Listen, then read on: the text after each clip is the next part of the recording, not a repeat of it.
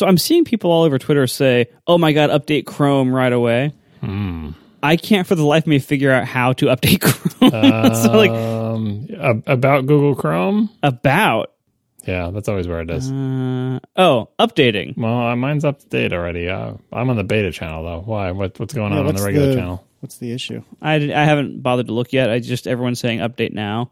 Maybe they're just finally getting the new ugly tabs I don't know. that we've that I've had for like three months now.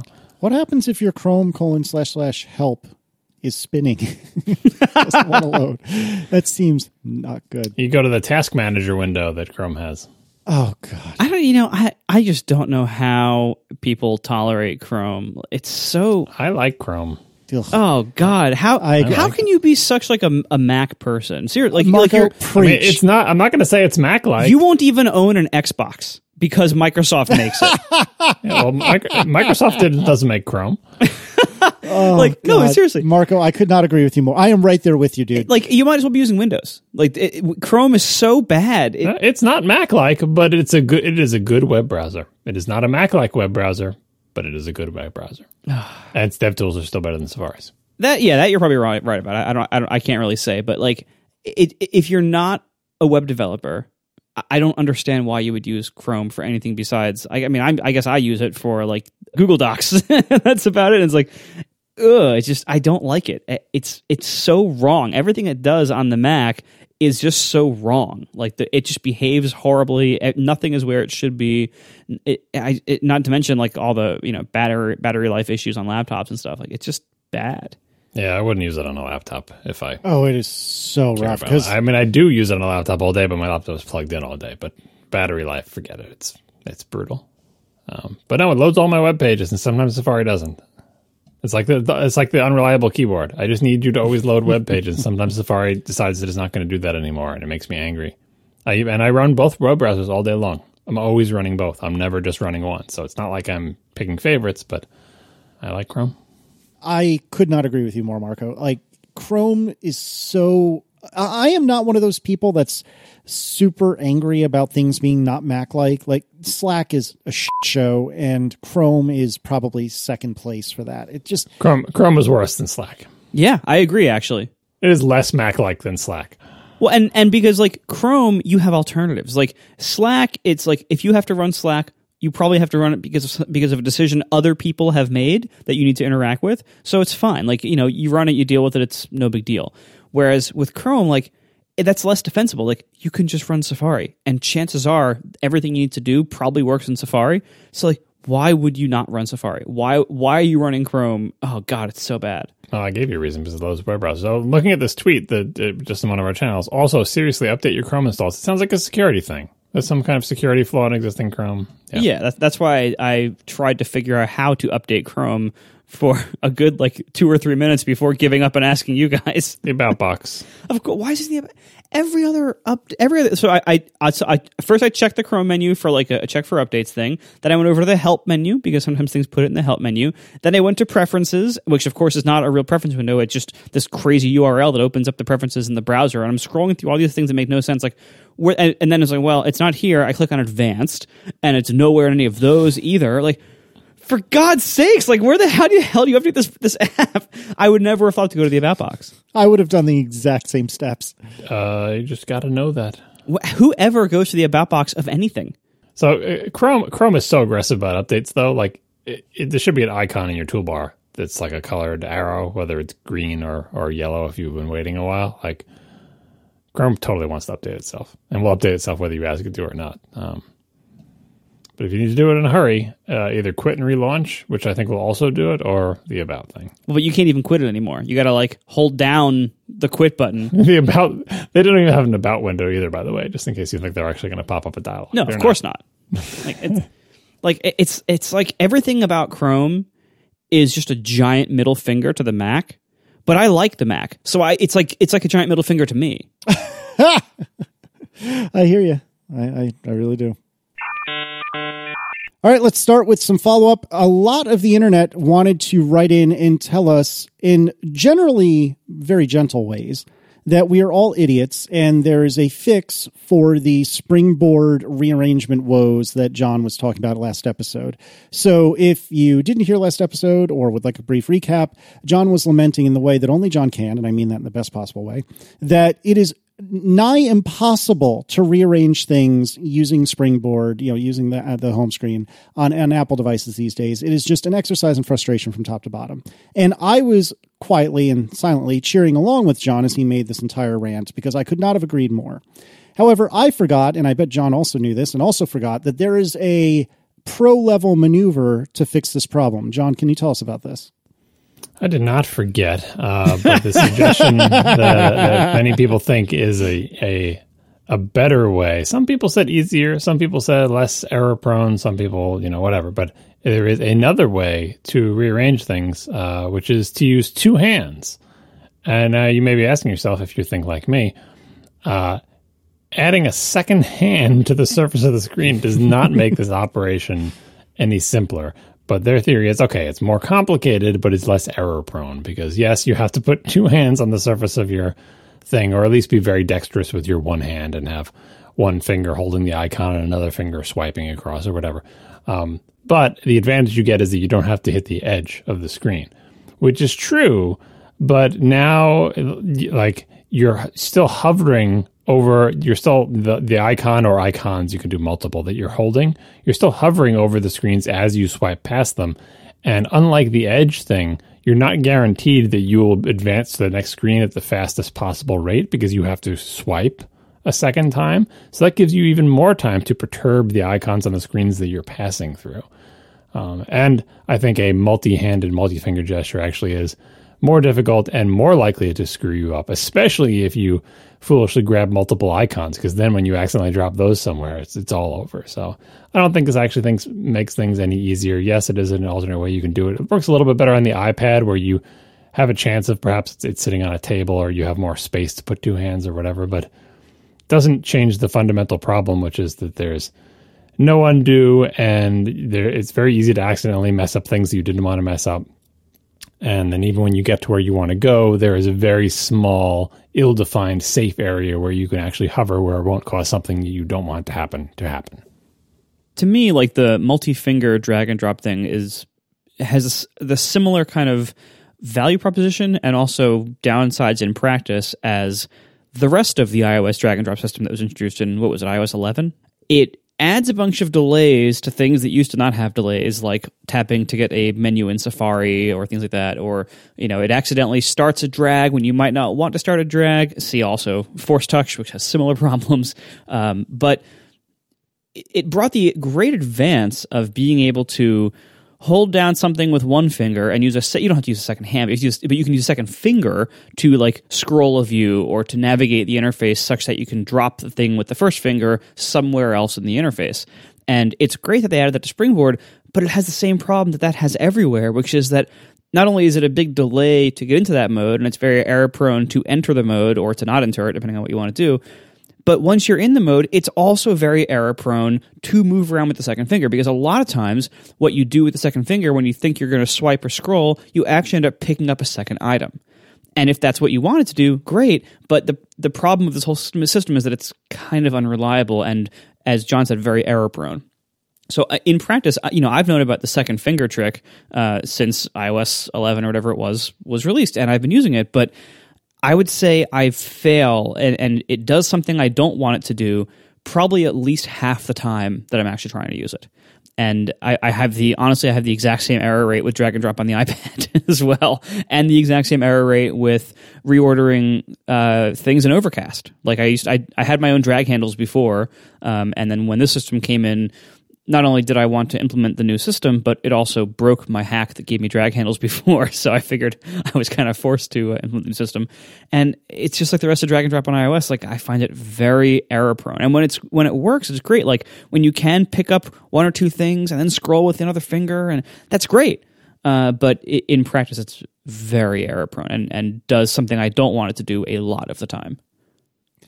Yeah, you know, I'd completely forgotten about it. And it's funny, this is a tangent, but as I've been using my iPad Pro more and more, I do really, really like it. Um, it- but it's it's apparent to me even as I've adjusted a lot of my workflows is is overkill for for what I'm describing, but like my my process for doing things, it, it occurred to me just in the last month or so when I was trying to like send a link to somebody, but I didn't have messages open or something like that, or maybe it was an image. I don't remember exactly what I was doing, but I can. Oh wait, wait, wait! I can tap and hold, and that'll start a drag operation, and then with my other hand, sound familiar? I can swipe up to get the dock and open messages, and then flick not really flick, but kind of you know drag the the the other thing that I picked up over to messages, drop it there, and be good. Which is is actually really really nice and and fairly intuitive once I thought about what I needed to do. But because I grew up with an act well, I shouldn't say an actual computer. Oh my god, please don't email me. But, because I grew up with a That's it, you traditional, it. oh god, because I because I grew up with a traditional computer, it's just very foreign to the way I think, and I'm trying to get better about embracing the the touch way of life, and and I am getting better about it. But it's it's definitely a slow journey for me that that has taken longer than I expected. So getting used to stuff like that, like this, you know, the, part of it is just, uh, like you said, what what you grew up with and what you you are accustomed to. But there is another aspect of it. You can actually measure people's performance for with different operations, and uh, certain things are you know more friendly to the way people work than others. So to, to give an example with like uh, the the original Mac and using uh, a mouse. Uh, this comes up a lot when someone digs up some old computer stuff, uh, maybe in my attic, maybe on eBay. Um, the original Mac came with a uh, a guided tour. Uh, it was a floppy disk that was a guided tour, but it also came with an audio cassette that you would play while the floppy disk was in because you can't fit that much audio on a floppy disk. That would be madness. Um, and one of the first things they taught you on the guided tour was how to use the mouse. And they had a little animation and they showed when you move it on the, the horizontal surface of your desk, the cursor moves to match it. And they had a little graphic that was showing that and the voice is explaining it to you because you had to explain to people how to use the mouse. But touch is a much more direct interface where it's like, well, if there's a something looks like a button on the screen and we say hit the button and you just shove your finger, in, you know, we all see with our uh, toddlers how quickly uh, you know you don't really have to be taught that much about that once you realize i can just put my meaty paws on the screen i can do something. That's an example of improving an interface. Before there was a, a indirection however slight it might be and however easy it was for people to overcome it but it was still an indirection getting rid of that is better. But the same token all these things we just described with rearranging icons and starting drag operations and holding your finger down and using another finger to swipe through that's never going to get more friendly than it is. Like that is inherently an awkward, error prone thing to do. Uh, and there's no amount of uh, culture or getting used to things that's going to make that a more friendly interface than alternatives that don't require that kind of both mental and physical gymnastics. It's just a more difficult things for people to do. It's not impossible. You can do it. You know, toddlers can learn how to do it as well. Like you see a two year old doing the same operation. But all things being equal, compare that to an operation where you get to split the split the task up into pieces. First, set the icon aside. Next, find the destination, then put the thing in. Uh, it's less error prone. It may actually be mentally there may be more cognitive load to do the multi-step process because you have to sort of understand what you're going to do. But if you were to test people, for, you know, for the error rates or whatever, you'd see that it's more error prone to do the thing, especially if you tested a wide swath of humanity. And this is a thing that Apple used to do back in the day that they stopped doing around about when Steve Jobs came back, which is, you know, you don't have to just have your intuition and gut about what is better for usability. You can test this. You can use science to determine, given given a wide swath of people of varying ages and abilities, whatever thing we're trying to make happen here, we want people to be successful. We want them to be few errors. We want them to feel less frustrated. We want them to be able to accomplish a task in, at a small amount of time. We want them to re- remember how to do some, a task across a long period of time. Like all, you can pick what your goals are, and then you can test your interfaces against those goals and find out how miserably you're doing on them, and compare multiple approaches. Um, uh, Bruce Tognazzini, if I'm pronouncing his name right, uh, has a what, asktog.com or something. He's got a website. You can go through all the old tests they did to figure out, to come up with the Mac interface. How many buttons should a mouse have? How should the menus work? You know, all that stuff, which it doesn't mean like once you test it once, that's it forever and ever because things get refined over time and we come up with improvements. But you don't just have to guess about these things. Um, uh, but Apple today tends not to do that much of that type of formal research. More, you know, if you read what Ken Kocienda's book, where they're like doing that, but in an informal way, like amongst uh, other engineers in the hallway. Hey, I tried this, and here's how it felt, or whatever, which is better than nothing. Like if you read a lot of usability books, especially about web usability, they'll say like it doesn't take much to get a you know 60 to 70% of the value of usability testing. You don't need this big complicated usability lab and a big one-way mirror and cameras on people's faces and you know pulse monitors. you can just if informal testing with your coworkers is much better than no testing. Uh, and but but I would say you know there's there's still a place for that sort of actual scientific testing to come up with something better. Because right now the, the reason we have all these weird interfaces in in iOS is because there's nothing obvious better. Like if you want this capability, if you want to be able to do all these things, it's cool that you can do them.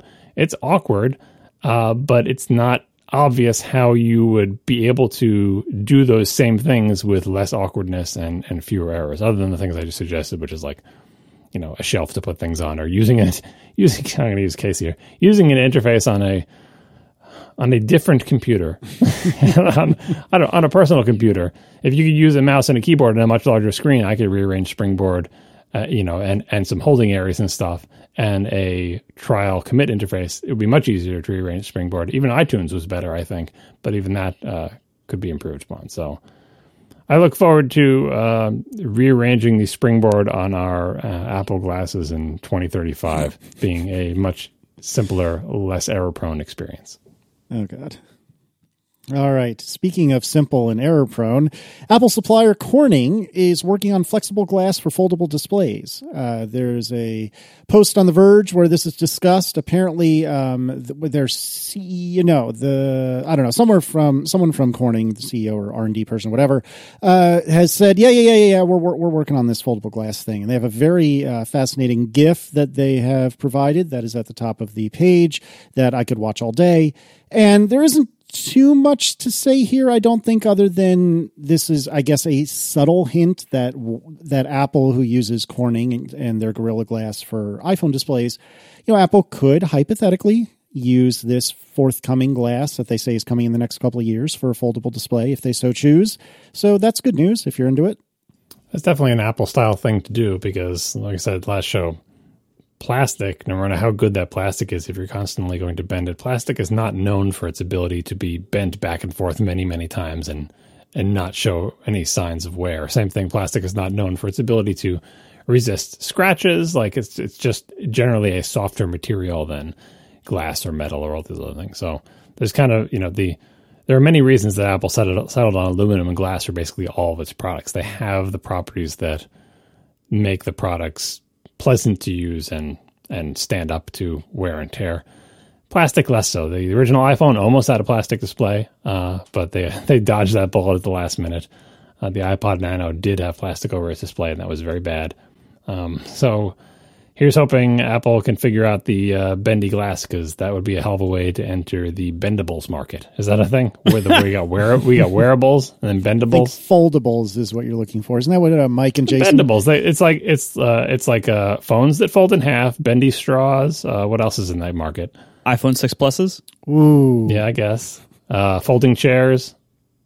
yeah, I I would love to see if if bendable glass can actually be a thing. I mean I am no expert in materials. That sounds impossible to me. Transparent aluminum. But yeah, Would I mean, be worth something to you. If it if it can be done, uh, that sounds great because you know I, I think it is a critical problem. Uh, you know, if if folding phones are going to take off, we are going to have to get over this issue of right now all we know how to make the front of the screens out of is plastic and plastic kind of sucks as screen material. Like you know it, works it's fine but if we can have glass we'd rather have glass and and it, it makes it, it makes a pretty big difference in niceness uh, if we can have glass. So that would be great uh, but i i mean i'll believe it when i see it i guess. Computer? Computer. What was that star trek 4 mm-hmm. is that right? Marco hasn't seen it. That that star trek should not have worked. And now I'm going to get everyone emailing me about how it didn't work, but I loved that one. I thought it was hilarious. Everybody loved that one. Really? Oh, I assumed it was just yes. me. It's universally beloved. But it shouldn't be. It's terrible. It's a good movie that makes people happy. It is a good movie that makes people happy, but uh, can you just concede that if you look at the description of, oh, all these future people are going to come back in time to get some whales, like, come It's on. It's fish out of water. It's it's a be- beloved uh, beloved characters uh, coming back to Earth, uh, and uh, we get to see the, the the crew that we know and love uh, being in a fish out of water type scenario, and it's fun. I, again, I I agree with you. It's just if you if you were to look at it only on paper, I maintain that it should not have worked, even though it did. Bats aren't bugs, and whales aren't fish. Anyway, all right, moving on. Uh, we have more riveting USB naming related news. And this actually is kind of cool. Uh, apparently, USB 4 has been kind of announced in a way, and that is that Thunderbolt 3 is not patent encumbered isn't what I'm looking for, is it? It is um, the, the specification has been made royalty free. There you go. And Intel has given the spec to the USB implementers forum, which are the people that decide how USB works. And so Thunderbolt 3 will eventually be called USB 4. And that's actually really cool because that theoretically paves the way for what we know as Thunderbolt today to be more universal and not require maybe a uh, Intel CPU. Hint, hint, Apple, hint, hint. Yeah, this is uh, hope this is a smorgasbord of uh, USB Thunderbolt and, and naming stuff. So first, the sort of the the the royalty free nature we've covered that before. That's been a while coming. I guess this is the, the one of the most prominent fruits of that labor. Second is that Intel is building Thunderbolt and uh, the new USB into its CPUs, so that will make both uh, much easier to implement. You don't have to have a separate chip for it. You just if you get an Intel CPU, it's got it built in. It being open, anybody else could do the same thing. Hint, hint. Apple could make ARM CPUs and build in Thunderbolt, and then you have the uh, you know USB 4 spec being a superset of Thunderbolt 3 and all the USB 3.2 stuff, which makes sense. USB 4 is not here yet. USB 3.2 is like this year. USB 4 is like out next year somewhere. And then finally, uh, just to add a little bit more uh, ridiculous naming, uh, all the other versions of USB were like USB space 2.0, USB space 1.1, but USB 4 removes the space between the B and the number. So it's USB 4 because it has to be different everything they do is like it's it's so close to good and then they do something to make it either bad or confusing or both they're going to run out of, uh, of variations. What do they do for five? oh, Roman numerals. They haven't done Roman numerals yet. So USB V. Can't wait. There you go. I have to keep saying it's pronounced five. Oh God, I'm not looking forward to that. No, this is very cool though. I, I am really enthusiastic about Apple being able to use uh, Thunderbolt three slash USB four on their forthcoming ARM, ARM computers. Am I right?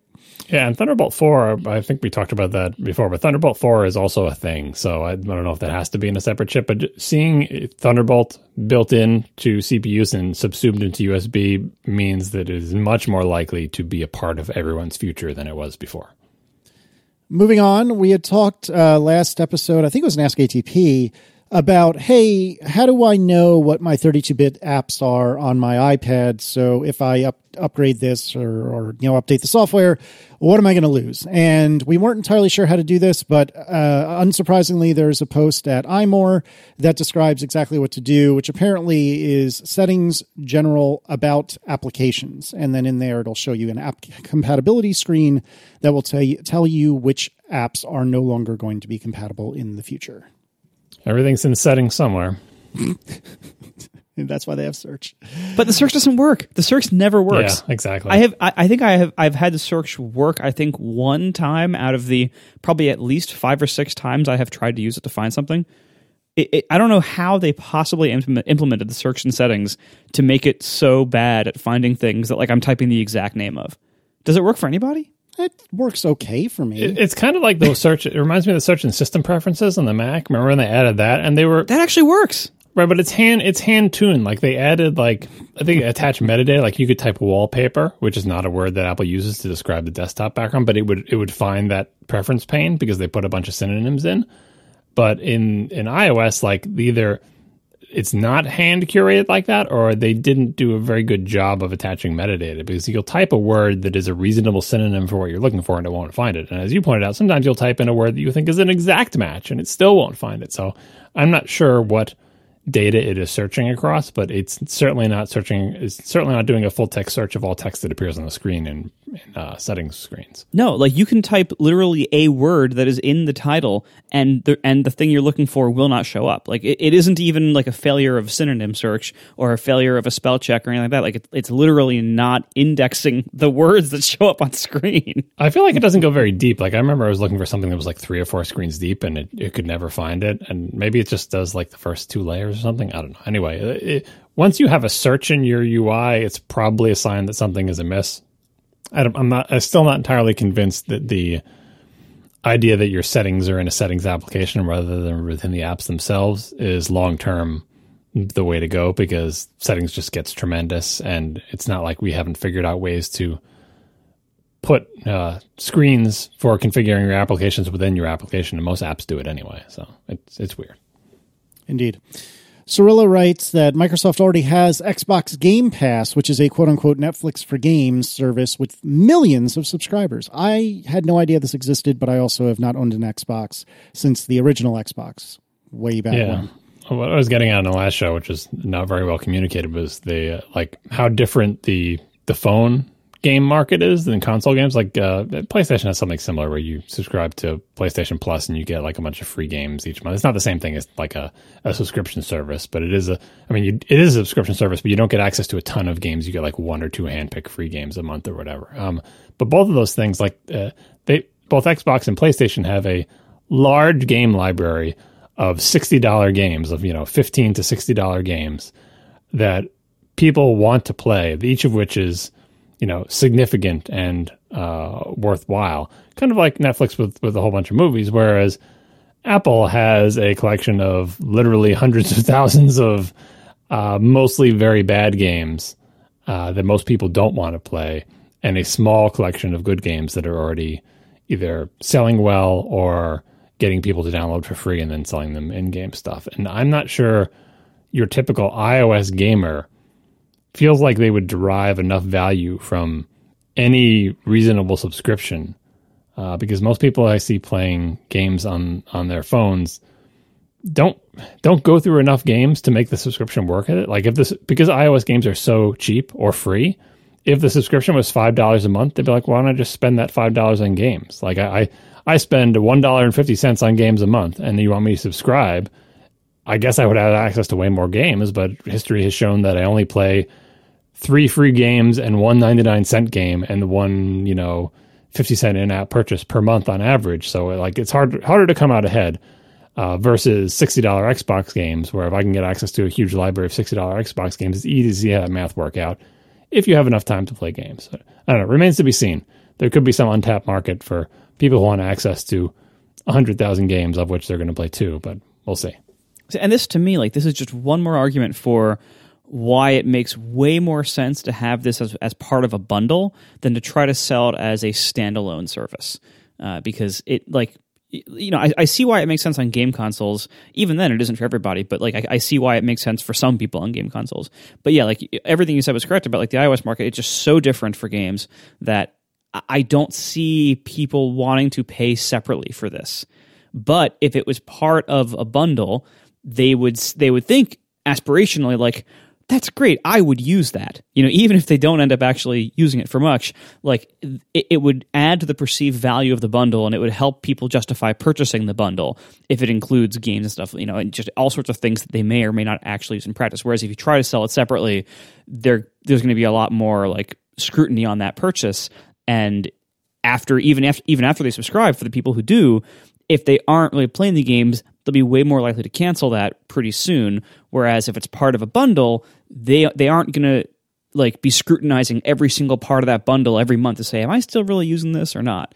Um, so again, it's it, ever more reasons why I think and hope this is all going to be one big bundle rather than individual services. And interestingly, I think they can like basically give away access to tons of games without being afraid that they're going to end up paying out a huge amount of that subscription fee to the developers because most games are free and I can't imagine in-app purchases being part of the subscription because that, that's the way they make all their money. So yeah, sure like, yeah, you, you can get the you can get the games for free, but the games are probably free already anyway. Maybe it'll open up a, a slightly larger market for 99 cents games than exists now. Uh, but yeah, once you know all all the popular games are free, and then they get in there and you buy whatever thing they're making you buy in the game, and that Apple can't allow that to be part of your five dollar subscription because everyone everyone would subscribe just so they could you know play Candy Crush without whatever limitations they put in your way. You know, just oh unlimited in app purchase, go go go go go. Like it, it breaks the whole model that they've you know corner they painted themselves into. They're, it's not a thermal corner. What's what's a word other than thermal? Uh, It's, a casino corner. I don't know. Like it's it, it's uh the the game the game market on iOS is so strangely shaped from a historical perspective, and it, you know it's fine that it works for Apple and people enjoy it, but I I'm not sure how like you could throw uh, subscription into there, and it's almost like you know like Marco was getting at like it seems valuable from the outside, but in reality, it's pointless because no money really changes hands and it just makes you feel better about a bill you're already going to pay anyway. We are sponsored this week by Hover. Visit hover.com slash ATP to learn more and get 10% off your first purchase. Get a domain name for whatever you're passionate about at Hover. Building your online brand is so important. You can show the world who you are and what you're passionate about without tying it to a particular company's publishing platform or whatever social network is popular this year because that stuff changes quickly. And you can do this by having your own domain name. Nowadays, it feels like everyone has domain names, so it's important that yours stands out. Hover lets you register over 400 different domain extensions. They have all that to choose from to help you brand yourself online. And there's one that's really great lately. It is called .me. You can get whatever it is you want .me. This is a unique extension to use for your portfolio to showcase who you are and what you do. So if you have a portfolio website ready to launch, get the .me extension or lots of other domain extensions they have available at Hover. Hover is a great registrar for domains. I use them myself all the time. They have great practices that really respect you, and they have really good deals too. So there's no tricks, there's no shady upsells, no scammy add ons. Their domains come with free WHOIS privacy because that's just the right thing to do. They have super easy setup and a wonderful control panel. It makes things very, very easy to do, including a feature called Hover Connect. With a few simple clicks, you can set up very popular web hosts, and their customer support is top notch if you ever need it. Although, honestly, it's so easy to use, I don't think you will need it. But it's incredible customer support if you ever do. So, when you're ready to buy your next domain name, and if you don't have one yet, you really should go to hover.com slash ATP. You can learn more there and you can get 10% off your first purchase. Hover, get a domain name for whatever you're passionate about. I don't really know what this next topic is about. So, what we're going to talk about is Apple and Nvidia. And I know enough to know that Nvidia and Apple used to be chummy and now they're not. And because I am not someone who really cares about 3D cards and in you know in fancy graphics cards and things of that nature, I've never really spent the time to like really dive in and understand the history here. But luckily, I have a John Siracusa that can tell me all about it.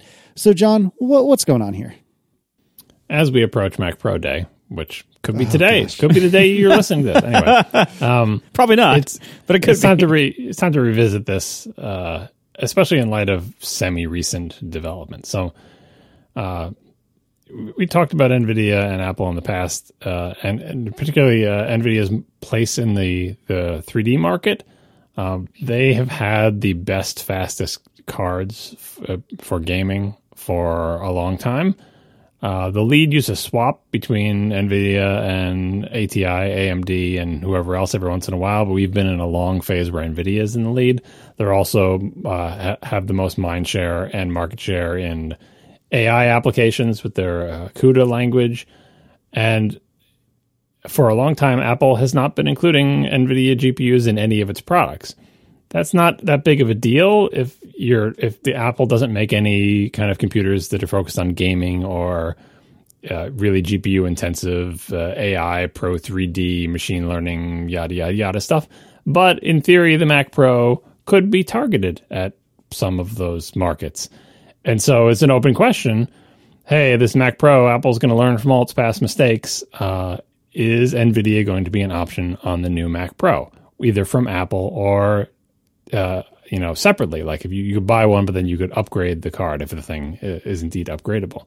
And on that front, you're like, well, if they make it any kind of computer with replaceable cards, uh, Apple doesn't need to participate in that. They can ship it with an, an ATI card, AMD card. I keep calling it ATI, whatever. Same company now. They can ship it with with uh, an ATI card. But if you know if it gets old or if you don't like it, you can buy an NVIDIA card and swap it in, and you'll be fine.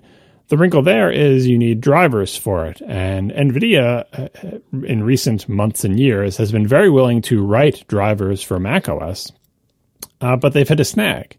And the snag is that in the latest version of macOS, I forget when they did this, they've been, they've been locking down kernel extensions for a long time in macOS. And the current iteration, basically, and this is a quote from NVIDIA in one of their support forums Apple fully controls drivers for macOS. Unfortunately, NVIDIA currently cannot release a driver unless it is approved by Apple. That's not strictly true. You could tell people to boot with a you know NVRAM ARG that disables the system protection and loads unsigned kernel extensions, blah blah blah. I think they could get around it in that way, but that's not something people want to do, and it's not really feasible for a consumer product.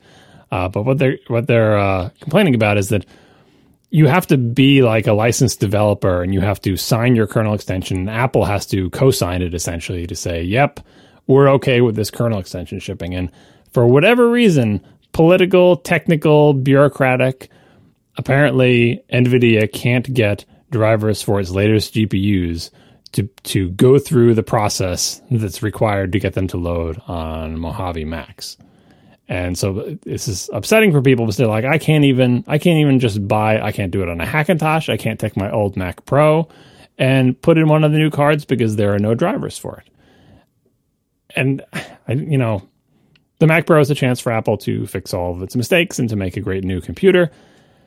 It's it's not the end of the world if they continue to have this vendetta uh, against Nvidia and say we are just never going to deal with them, but it is kind of a problem for Apple that Nvidia is the leader in so many different markets and continues to have the best cards, quote unquote best cards for many different purposes.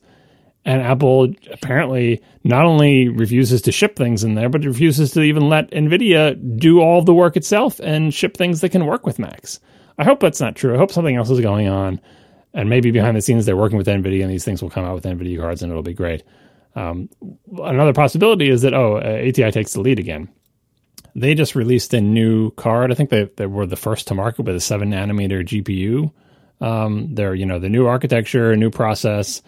Uh, it's impressive, but they did not take the lead. Like this new card they came out with, it's on a smaller process than NVIDIA is, currently shipping at, just barely matched an existing year old NVIDIA card. So ATI has not regained the performance lead.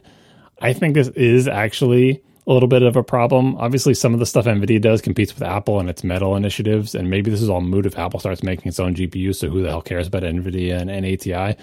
But in the world we live in today, a Mac Pro produced by a company that refuses to have anything to do with NVIDIA and also refuses to let NVIDIA ship anything that can work inside a Mac Pro is slightly lesser for it. And I really hope that's not how things turn out. And so this is uh, of the many things that we'll all be watching for on Mac Pro Day, one of them is does it ship with an NVIDIA card? And the second one is can someone put an NVIDIA card into it, a good modern NVIDIA card into it after the fact and have it work?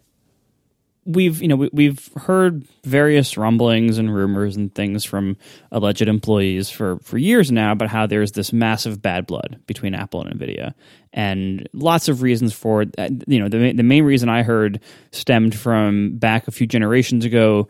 Nvidia had those uh, GPUs and MacBook Pros that died a lot and caused a lot of expensive repairs for Apple. And basically, Apple blamed Nvidia, Nvidia blamed Apple, and Apple had to eat the bill for all that and kind of shunned Nvidia from all their products since. And so. If that is indeed the reason why we haven't seen a lot of Nvidia stuff from Apple uh, in the last few years, uh, I think that's a dumb reason. Like, if there is bad blood between these companies, and it is within Apple's power to fix it, I think they should fix it because, you know, as you said, like there's there's pretty strong demand from high end GPU users for NVIDIA support. By continuing to not offer NVIDIA GPUs, I think Apple is hurting itself and its customers more than whatever any dispute is worth. Yeah, and the, the interesting part is like it's it's not even uh, that Apple has to ship NVIDIA cards. They just need to not prevent it, not prevent their customers from using NVIDIA cards, and that's that's a like they've talked about how they're you know they're changing their attitude about the Mac Pro and they're going to make the computer that pros want. But part of it is like Apple's stance. The idea that Apple would sell you a computer knowing that the people who buy it are going to change it after they get it, whether that's upgrades or even just component swaps, like that that mindset which you, Apple used to have that they would sell you a computer with the expectation that whether it's you're going to buy third party RAM or you're going to buy a hard drive from someone else and slap it in there, or you're going to buy a second GPU and put it in, or you're going to replace the GPU that it comes with with a different one, selling you essentially a platform, a, a modifiable platform. Obviously, it's that's not appropriate for laptops, for your iPhone, for a Mac Mini, even right. But the whole point of the Mac Pro is to be different from those other computers. It's different than an iMac Pro. Different how? Because they sell it to you and it's got card slots or expansion or whatever. Like I don't know if they're going to go that far. Maybe they're like, oh yeah, it's expandable, but it's only expandable with Apple widgets, right? So you know, you you have to buy components from Apple and stick them in there, and if Apple doesn't sell it, tough luck, right? But that's I feel like that's leaving money on the table. If they really want to be serious in the pro market, part of what makes something pro is the idea that you can buy sort of the chassis and the guts and be able to upgrade components as you go along right? That's that's what you're paying all this money for to have an upgradable, reliable, sturdy core computer that you can augment and build just the machine that you need for whatever you're doing. And again, that doesn't require Apple to deal with NVIDIA at all. All it requires is them to allow NVIDIA to do what apparently wants to do, which is sell cards to Mac users and write the drivers itself. And then it's between those customers and NVIDIA. If the drivers suck, then, you know, like it's like it's like anything else. If you people used to sell like RAID cards and you know the, their own video cards and their own uh, you know USB uh, cards for Macs that had an older version of USB. Like that's part of what makes or part of what has historically made a Mac Pro is the ability to do things like that. So this situation where apparently NVIDIA can't even get its drivers to work on Mojave because of signing things, I really hope is some kind of misunderstanding. And on the bad blood front, the only company I can think of that Apple's had worse bad blood with, if that makes sense, uh, than NVIDIA is Qualcomm. And Apple's solution to that is they're going to make their own freaking modems. Like, it, you know, short term solution is we're going to have Intel do them, and long term is we're going to make them ourselves. Which fine if Apple the short term if Apple short term solution is we're going to use uh, AMD ATI GPUs and all our stuff, and our long term is I'll make our own GPUs. Fine, then do that. But right now, we don't know that that's the plan. Right now, we just see Apple about to release a Mac Pro that before it's even released, the smart money is that it will not have GPU performance that is competitive with the best GPUs offered in PCs. Yeah, it just seems so obvious to me that this is, as you guys said, this is a problem that that from what we can tell, Apple needs to fix. And being stubborn and petulant doesn't seem to do anyone a service. It doesn't help the users, it doesn't help Apple, it doesn't really help anyone. And I, feel like my, my perception of Apple is that they can be extraordinarily stubborn and extraordinarily petulant if they so desire. And oftentimes, not always, but oftentimes it's for at least understandable reasons, if not good reasons. But geez, this time I, I don't I don't think so. It's from everything I know, which admittedly is little, it seems like they just need to put this all to bed and and start fresh. So you are you going to put a uh, Nvidia card in your forthcoming Mac Pro, John? If it's possible to do so, uh, I can imagine doing that because I I have a I've had multiple GPUs in the Mac that's sitting right next to me right now, and I don't see why I wouldn't upgrade the GPU in my future Mac Pro, assuming that's a thing that is possible. And speaking of that, will you be able to configure that Mac Pro, John? This is the other end of the spectrum. This is a, couple of old articles. I got to look at the dates on these. Uh, this was January, I believe. Yeah, one from uh, Jason Snell, and then uh, Gruber chimed in about it. But the end of configurable Macs. This is some of it is, is like looking at the products that Apple has uh, released recently, and some of it is just sort of tea leaf reading and thinking about where all this is going. Um, I think Jason was mostly inspired by the uh, the MacBook Airs, uh, the fact that there's only one CPU option, which is fairly unheard of for uh, Apple laptops. Usually, they have like a, a, fast CPU and a regular CPU, and they charge you a couple hundred bucks to get a small amount of clock speed increase, and people wonder whether they should buy it. Sometimes they'll do like an i5 or an i7, and you know this historically been a way for Apple to boost its margins because they'll charge you a lot more than it costs them to get the you know the faster CPU, more RAM, more storage, so on and so forth. Um, on the iOS line of uh, computers or computing devices, there's configurability, but it is along fewer axes, uh, mostly just storage. Uh, you can't get an iPhone or an iPad with a faster CPU or more RAM. Or if you do get more RAM, it's part of the more storage model. Like uh, what I forget which one, the, the big iPad Pro, I think had more RAM with the one terabyte of uh, flash mm-hmm, or whatever. Mm-hmm. Um, and so eliminating things that you can vary, like oh, you can get a bigger, you can get more storage, but you can't get more memory, you can't get more CPU, or maybe you can't get anything at all. Maybe just this is the way it comes. Um, it seems to be the direction Apple is going, and so the, the the open question is, can we envision a future where all of the Macs, except probably the Mac Pro and maybe the iMac Pro, uh, have far fewer things that you can configure about them. Maybe color would still be in the mix because that's the thing that everyone wants to pick. But that you wouldn't have a choice of CPU across any of the Macs again, except maybe the the super duper pro models. That MacBook, MacBook Pro, Mac Mini, all those would come with just one CPU. It is the one and only CPU that they come with, and it is a good one, and it's made by Apple, for example. Like it's all ARM CPUs. It comes with the we went through this before with the M11, the X12, whatever the letter and number combination that Apple comes up with for the Macs. And like all of the MacBooks come with that. All of the MacBook Pros come with the, you know, the M37 or whatever it's going to be. Uh, and you don't have a choice. There's not clock speed differences. There's not, you can't get different amounts of RAM in them or whatever. Storage, I can imagine them still, you know, they, they need some, I feel like they need some, uh, dial that they can turn to charge people more money. So I can never imagine them being totally unconfigurable and just having one price, one product.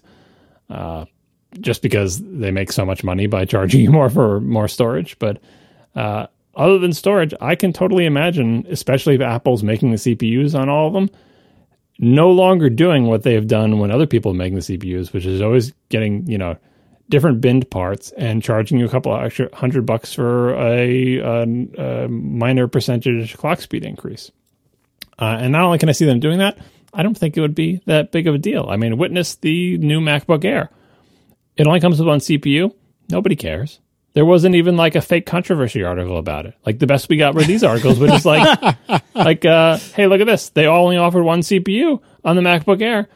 Basically, what Apple's revealing is uh, nobody like like it's not a thing that people want. Like past MacBook Airs, you had choices of CPU speed, and all it did was require the customers to d- make another decision in the purchase process. And they'd have to think, hmm, do I want this? Do I want that? And probably the decision most of them made was, oh, uh, minus ninety nine dollars, minus two hundred dollars, minus whatever, or like you know that, that I have to charge this much more for some number decimal point to go up that I don't care about. Forget it. I'm skipping it. Um, and so I feel like this is an entirely safe thing to do for CPU speed. I'll, probably also a safe thing to do for RAM. Again, they've done that before. I think there's some. Is it MacBook? Some Mac models that I think only come with one amount of RAM. The 12 inch only has one option. Yeah. Yeah. Like I think that's mostly safe on the low end, especially if they give you a reasonable amount.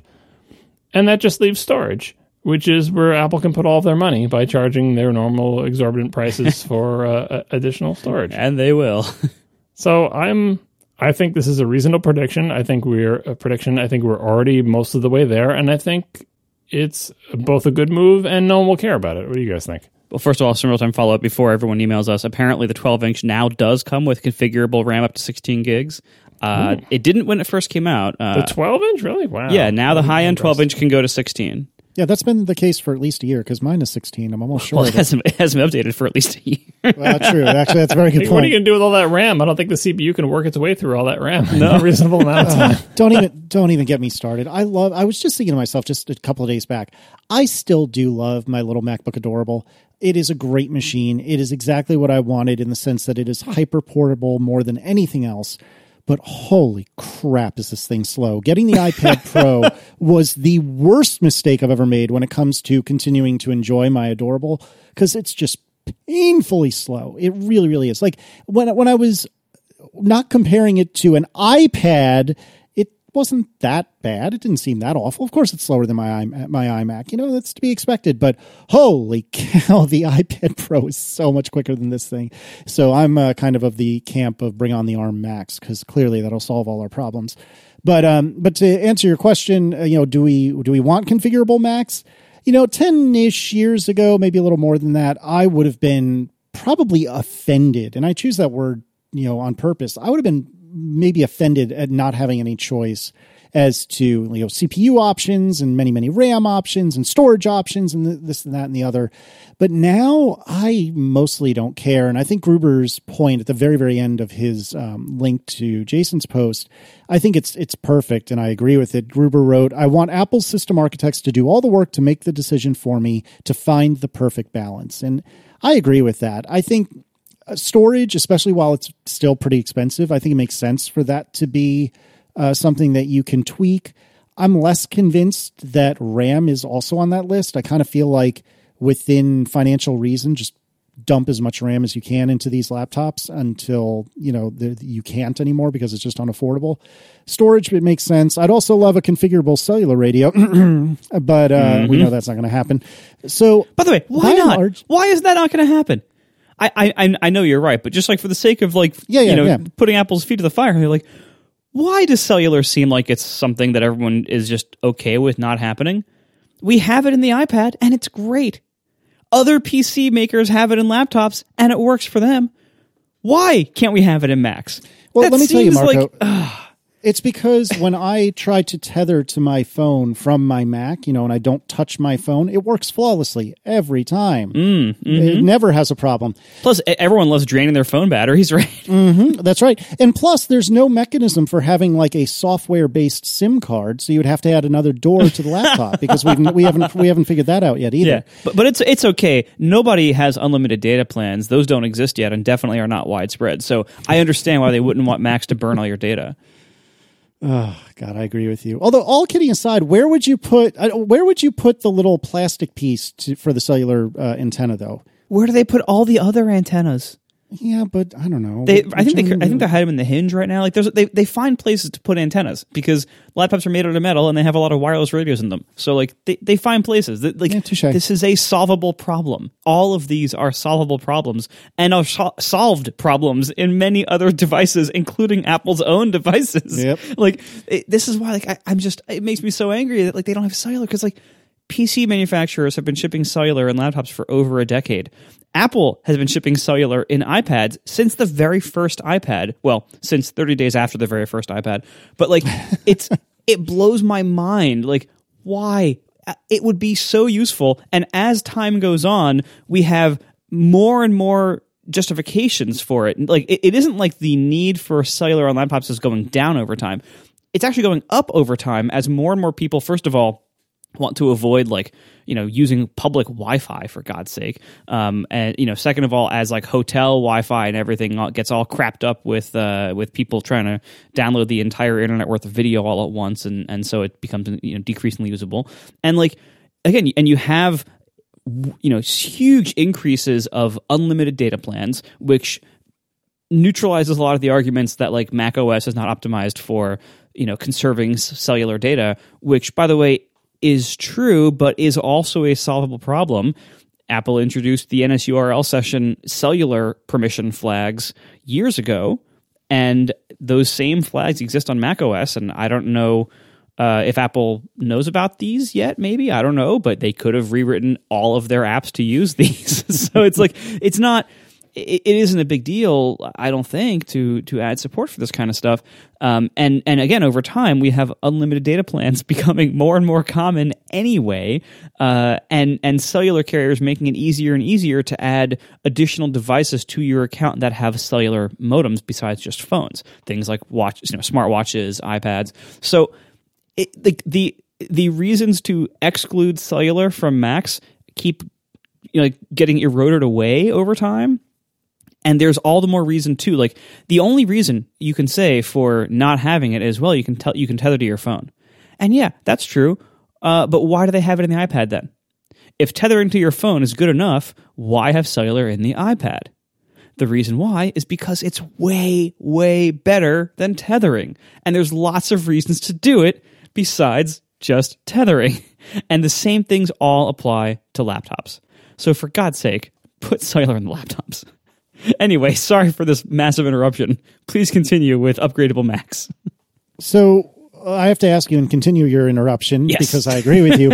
if you had to choose only SD card slot, have I asked you this already? SD card slot or cellular radio? What do you choose? Cellular, no question. I would use it more Yeah? often, and it's harder to add later. Fair enough. I I, mean, I agree with you. I'm not going to argue, but I, I'm slightly surprised because I know you really, really miss your SD card slot. So I do, but but I I would use cellular a lot more. Like, cause I have it on my iPad. I use it all the time. And there's lots of places where, where like, you know, I would take my laptop, but I end up taking the iPad because I know it'll be easier to just quickly get online and check stuff on the iPad because it has built in cellular. But I would like to use my MacBook for a lot more of those things. Anyway, so, so regarding upgradable Macs, um, I, I, I do have a small rant on this too. I think people are really bad and I, I mean this I, I know lots of people i'm friends with people but people are really really bad in general at estimating or guessing or deciding which hardware features or upgrades on a computer purchase are going to be useful and important and necessary for them and which ones are worth the money and which ones aren't for them. I can't blame people for this because it's these things are marketed in certain ways that make you think that you need certain things or that certain things will be insufficient for you and you need to upgrade X, Y, or Z to, to in order to to do application, you know, A, B, or C. The reality is many, many, many of these upgrades that they sell you uh, are things that you don't actually need or, or that have way less of an impact on actual usage than you might think. And uh, CPUs, I think, are the number one offender here. And this doesn't apply to all the product lines. Like the ones, the product lines where you have meaningful differences in, say, the number of cores between different options. Like the iMac Pro, you can spec the iMac Pro from what's the base model, six cores, all the way up to eighteen. It- you know, there's a massive difference in core count there. Even then, it's not a linear increase in performance because the clock speeds come down as the core count goes up, but you still do get a substantial improvement in performance between those low end options and those high end options for you know things like the iMac Pro or the Mac Mini, where you have huge differences in CPUs that are available to you. But in most of the products, and especially the portable products, and this is because of power constraints, um, the difference between the lowest end CPU offered and the highest end CPU offered, the difference in performance is usually very small way smaller than you would think from like the numbers that are on the page. And it's usually in the range of like 10 to 25% maybe.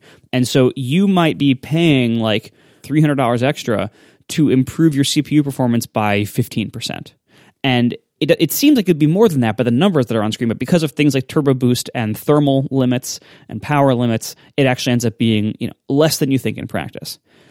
But people people tell themselves wonderful marketing lies like I want to be doing video editing and so I have to get the absolute highest end thing possible and it often has very little relation to what their actual hardware needs are in practice and and and what the thing that they're saying will actually use in practice and will actually need in practice or the difference it'll actually make. And so many people are totally fine for their needs to be solved by the lowest end option in a lineup or at best the mid-range option in a, in a lineup CPU wise. RAM wise, I find I don't even know how much RAM to buy when I buy computers.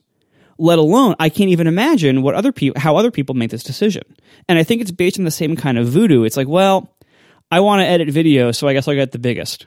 Or I'm not, I'm only browsing the web most of the time, so I'll get the smallest. And the reality is, like, how are people supposed to know whether they need 8 or 16 gigs of RAM? If I can't even tell you whether I need, you know, 8, 16, 32, or 64, like I have no idea. I, I usually get something near the middle because I can and I figure I'll probably use it.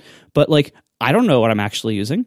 How can anyone else know? And the reality is, I have used high end Macs like this wonderful iMac Pro I'm using now that has pretty high specs. And I've used mid range Macs like my MacBook Pro, which has, you know, it's a 13 inch MacBook Pro. It has nice, you know, mid range specs there.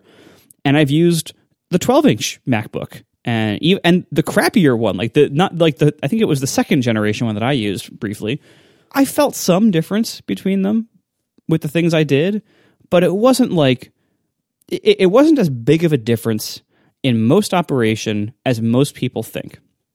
Like my my MacBook Pro, which you know by the numbers should be like a quarter of the speed of my iMac Pro, isn't actually that much slower. In the things I do, even things like building Overcast from scratch in Xcode, it's not that much slower than the iMac Pro.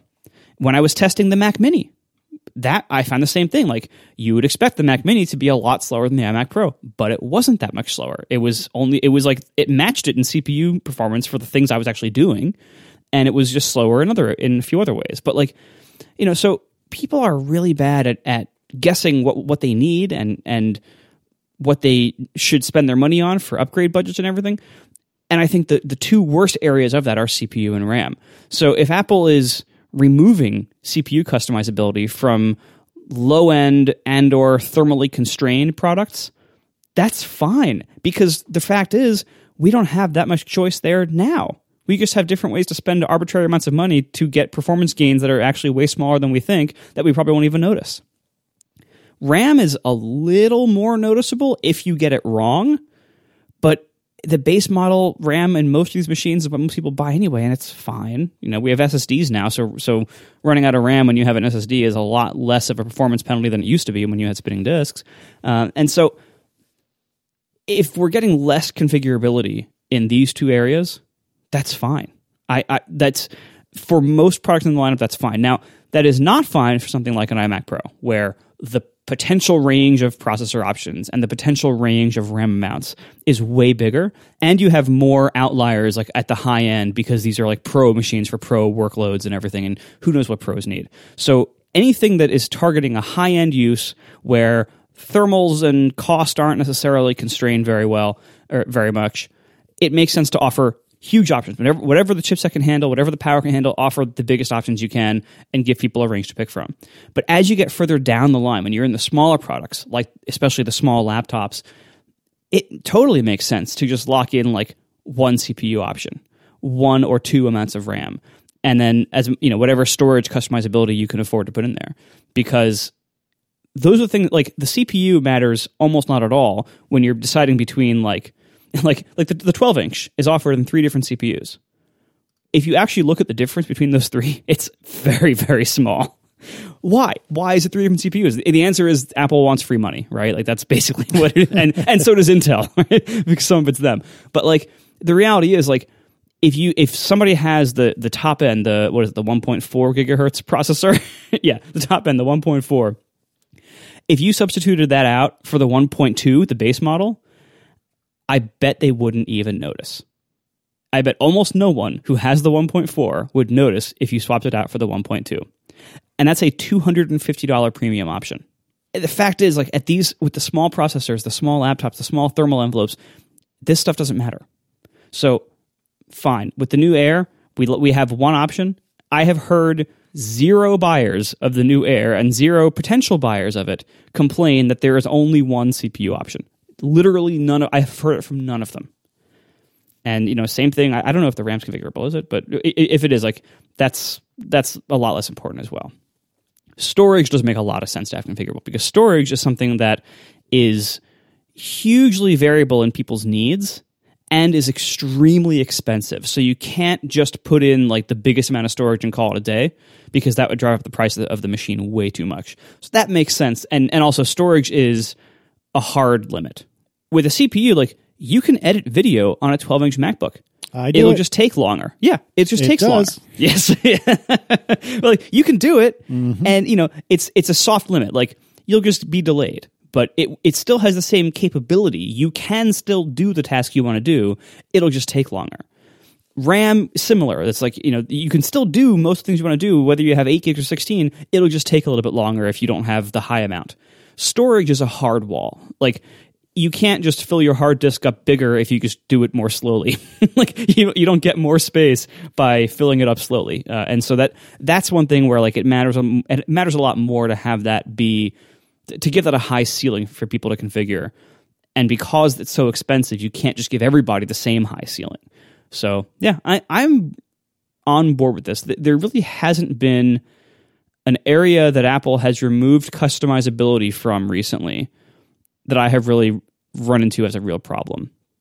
I do have problems with other things that Apple makes non customizable, like the fact that they use the same keyboard for all of their computers.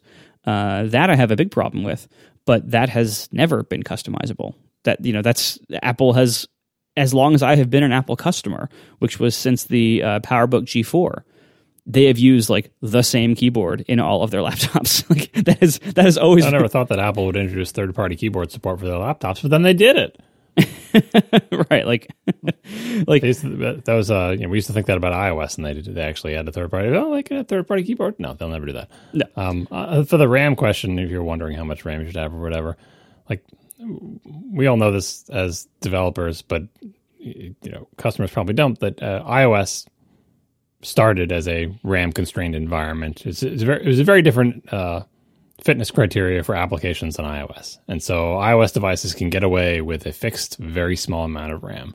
The Mac has a different history. And yes, even with all those iOS apps coming over to the Mac, that's not going to change anytime soon. Uh, so I would say on the Mac, if you're wondering whether you should get 8 or 16, uh, if you're going to run a web browser plus Slack plus one other app, get 16. because if, if you haven't looked at Activity Monitor lately, just look at how much RAM like your Chrome tabs and Slack are taking by themselves. Like it is obscene how much RAM they take. Not the virtual memory. Like measuring memory is very complicated. Is, there's no one thing you can look at and add up in numbers and come up with a thing that's sane. It's very very complicated. But uh, and yes, SSDs are way faster than spinning disks, so it's much less important than it used to be. But SSDs are still way slower than RAM. Uh, so if you ever have a choice between eight and sixteen, and you can stomach Apple's prices, which are ridiculous for that extra eight, get the 16. But you don't need 32 unless you know you need 32. So that's the tricky part with RAM is that even on the low end models, if Apple standardized on 8, it would be bad. If Apple standardized on 16 right now, that would be fine. So whatever the inflation adjusted equivalent of 16 is, like they would have to revisit that number once in a while, but 16 is fine for pretty much everybody. Uh, but 8 it's not you don't have to be running fancy applications to use up all of eight and then you're swapping to an ssd and yes it's fast but it is not as fast as ram uh, but I, I mostly agree with everything else that marco said and it was making me think but real time follow up. I'm currently apparently I have 64 gigs of RAM in my iMac Pro, yeah maybe, maybe it's why you don't notice any issues and I ha- I'm currently I'm currently using 39 gigs. Yeah so How about maybe- that? what are you running what what what uh, things have dots under them in the dock Uh, oh boy. I mean, how much time do you have it? So, uh, Finder, Mail, Messages, uh, Safari, Things, iTunes, TextMate, Chrome, Xcode, Dash, Terminal, Tower, Slack, Preview, Calendar, Notes, Soulver, Numbers, Tweetbot, Photos, ReadKit, Audio Hijack, Colloquy, and Skype, and Activity Monitor. All right, so that's a lot of apps. but you you're just over the threshold of a 32, so you wouldn't be fit, fixed uh, fit into a 16. I'm only using around eight. I am running Safari, BB Edit, Terminal, Colloquy, Chrome, uh, and Slack, and Audio Hijack and and uh, and Skype. Um, but there is a gig of swap in use, and you know, like, and I I close all. I don't actually have a lot of windows or tabs open at this point because I close everything down when I podcast for the most part. Um, but anyway, yeah, the eight is eight is a little bit too little to to have breathing room, especially like when. There's another reason people spend the extra money for the faster CPU is they feel like it's going to give them more longevity out of the machine, and it might. But RAM will give you much more longevity than CPU will, uh, because there's some, you know, say, say you bought RAM not knowing that Slack would come into existence, then it becomes an important part of your life. And you just didn't realize how much of a RAM pig it was going to be, and the fact that it's going to be running all the time and potentially has a memory leak. Like on the Mac, that's the type of thing that can happen. On iOS, it can't happen because anything that was that much of a RAM pig would never run for more than 60 seconds at a time before being killed. What the hell is Adobe Desktop Service? Yeah, I don't know. It's half a gig right there. Yep. Like, well, you gotta. What column are you looking at? Like, you can't really. This is the Memory. with RAM. no, you have to look at a real memory. Real not memory? Okay. Uh, v- memory is the is virtual memory, but even real memory, it's not. You can't just add up all those numbers. It's way. Wait, real memory is way more than memory for some of these. Like it says photos 4.5 gigs, but real memory is 4.5. Memory is 730 megs. I don't know. I thought I thought memory was V size and real memory was RSS in in PS parlance. Yeah, see, it's know. it's very hard to actually know like how much RAM is an app actually using because it's kind of, it isn't that simple. Yeah, real memory says R size, which it, itself is a complicated concept when you mouse over it. uh, private memory is our pri- yeah. I think I did. I tried to do an article about this once, explaining exactly how RAM is divvied up, and like there is there is no number you can get out of PS where you can add up a bunch of things and get two values. That's like here's how much is in in the RAM chips on my computer, and here's how much is in the SSD. You have to you'd have to go page by page and figure out who's sharing this page from this shared library, and is it in RAM? Like it's you'd have to dump the whole page table. It's ridiculous. Anyway, it's very difficult to express this to users, but you do know when swap is in use because you can see things getting paged in and out and you can feel things getting slower. So we are sponsored this week by Away. For $20 off a suitcase, visit awaytravel.com slash ATP and use promo code ATP during checkout. Away makes quite simply awesome, thoughtfully designed suitcases at incredible prices. So their most famous one is their carry-on. Away considered all types of travelers and made this carry on now in two sizes with an optional ejectable battery. You can now buy them in their signature polycarbonate, which is a wonderful German polycarbonate material that's very, very strong, or you can also buy it now in anodized aluminum. Both materials are guaranteed for life. If you get that optional battery, you can charge your phone up to five times from it. So if you're sitting around waiting in the airport, you always have a phone charger ready to go. And it's TSA compliant and ejectable with just one click. So if you need to check your bag, you can just pop the battery out and bring it with you on board. No problem at all. Their suitcases feature an interior compression system, so it lets you pack more. It's incredibly useful. Four 360 degree spinner wheels guarantee a smooth ride and easy maneuverability through the airport and they have a TSA approved combination lock. And my favorite feature is their removable, washable laundry bag. Because as you travel, you want to keep your dirty clothes separate from your clean clothes. And then when you get home, you just pop it out and dump it in the washing machine. It's wonderful. So check it out today at awaytravel.com slash ATP. And you can take advantage of not only our wonderful promo code, $20 off a suitcase, but also they have a 100 day trial period, risk free. So you can try a suitcase for 100 days and you can, of course, travel with it. You can actually buy it and take it on a trip because how else would you test it? And if you don't like it, you can return it within 100 days for a full refund. Check it out today, awaytravel.com slash ATP, and use promo code ATP during checkout for $20 off a suitcase. Because this season, everyone wants to get away. Anyway, your, your discussion before of like cellular and the configurability of laptops and everything was making me think of something I've been thinking about uh, for a couple weeks now, but I haven't been able to come up with a good visualization. So I suppose people can make a bunch of charts and then spam them at us. Um, and I, I just wrote it in the thing, the notes doc to remind myself to talk about it as the MacBook hierarchy of needs, but it's not really a hierarchy. Uh, it's not really what I'm thinking of. Um, it's like, so new laptops, new laptops are coming. We're all excited about them there's a bunch of things that uh, that could potentially come in new laptops, and I was visualizing them as kind of like a an ordered list. And as you go down the list, like if you went down the whole list, it's a short list. It's maybe like five or ten things, maybe probably less than ten things. If you if everything on the list appeared like in the new laptops, you'd be like, these are the best laptops ever. Apple is amazing.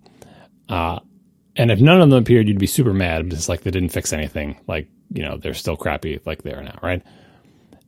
And it's a ranked list. So the top item is the one that you say Apple has to do this. This is the most important thing for them to do.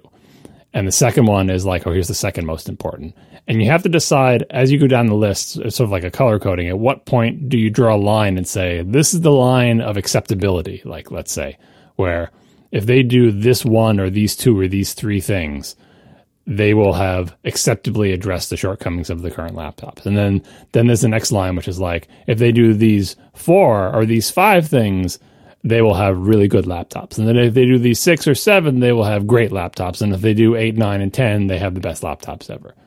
And I'm sure we all have uh, different lists, but I, you know, and I can imagine a diagram and sort of like color, or maybe like a temperature bar thing or color again. And what, what I'm referring to, by the way, with the MacBook hierarchy needs is Maslow's hierarchy of needs, which is actually kind of inverted, where it's like the the the basic things that everybody needs is like uh, what is it? Safety is the bottom. No, actually, this the Wikipedia page says psychological is the is the bottom need. Anyway, there's safety, then there's love and belonging, then there's esteem, and there's self actualization. And so you need safety because if you don't have safety, if you don't have physical safety, who's worried about self actualization, right? That's the idea that there's certain things you need to address because they're like serious concerns and you can't worry about the other things until you address that. But as you go up in the, the Maslow's hierarchy of needs, you get to things that are sort of more nice to have. Uh, where at the very top is like, I've got everything else going on in my life, and my final thing is self actualization, right? So the inverted version of that and the, the MacBook hierarchy of needs is, I'm assuming we can all agree, number one is keyboard. Right. And, and I would Yeah. say if you have to subdivide that, you would say keyboard reliability because you can't start addressing key layout or key feel or anything else you care about keyboards until you do reliability, right? Um, and then we can start arguing about what number two and three and four are. But I think the most interesting part there is where would you draw the line? Like the let's say the line of acceptability, where they introduce new MacBooks and the new MacBooks have a reliable keyboard, right? I mean, as determined over the next six months or whatever. Do you draw a line right after that and say they will have crossed the line of acceptability if everything else about the laptops doesn't change or like is a wash, doesn't get any better, but they have reliable keyboards? Is that acceptable or is there a second item and a third item? I don't, I don't think we have to solve this now, but I am visualizing like a color coded rainbow chart that we work our way down during the keynote. And I know they're not really ordered. and I know Apple could like introduce items number one five and seven. So there's probably some visualization that would let us know ahead of time. So we sort of, for our own personal opinions, and say, here's what I think. If they hit X, Y, and Z, here's how I'll feel about it.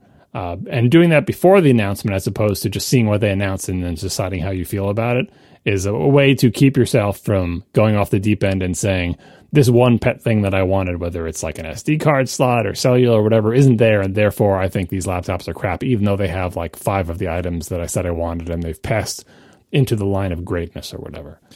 That's tough because on the one side, I I want to snark and say, "Oh well, obviously, if they don't have a good keyboard, I can't buy it." But that's not really true. I'm going to buy anything that has. It's not. It's not a question of like whether you buy it or not. It's like the line of acceptability is basically have they improved on the current models. Let- Let's say they just kept giving the current models butterfly keyboards. They update the CPUs. They give more RAM. They like blah blah blah. Like it's not like we wouldn't buy them because we'd have no choice. They'd be the only Mac laptops. But I think we would all agree that they have not addressed any of the problems that we see with the current laptop lineup. We feel like the lap, current crop of laptops of the last three years or so have problems. We want to see those problems addressed.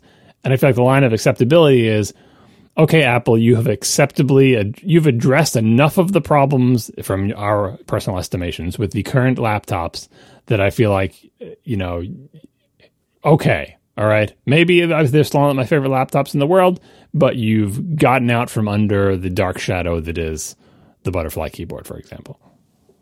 And then from there, of like, oh, these are good laptops, or these are great laptops, or these are laptop the best laptops Apple has ever made. Like you know, all all the way up and or down the the hierarchy, depending on how you invert your pyramid.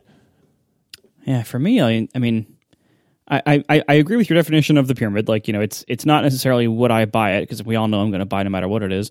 Um, but it's it's more like you know, what will make it fixed? Like like what will be like this is now on the right track, or this is this is no longer a product category that is on fire or covered in asterisks. And yeah, for me, keyboard is number one. And and if they if they did nothing else except give it a good keyboard again, and I and I define good there as multiple facets. Reliability is number one, but like if if all they do is replace the keyboard with a good keyboard again, I consider that good enough. I would like to see more improvements than that.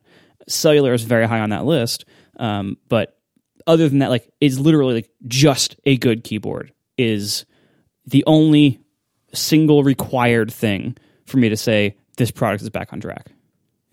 Yeah, it's so tough. I don't.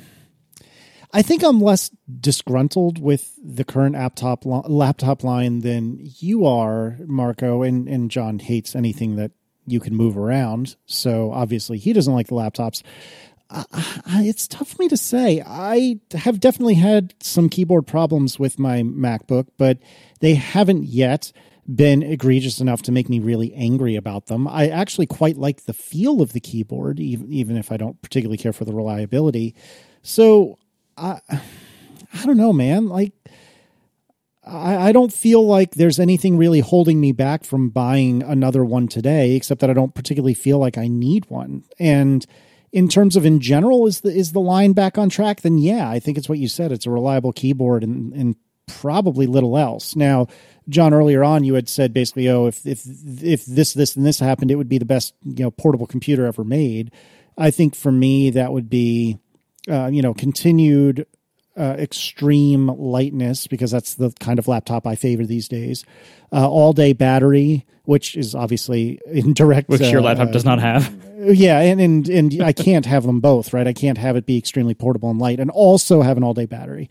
Um, you know, something that's reasonably speedy with a reasonably nice screen. Like another thing that that Marco, I know you're really bothered by that doesn't bother me as much is not having true um, pixel doubling at least by default you know Mm-hmm. so uh, that I, I can understand why that that annoys you but it's not something that i'm particularly bothered by and and like that isn't like a huge deal. Like that is like I consider huge deals to be like things that I don't like or that I'm worried about pretty much every time I use it.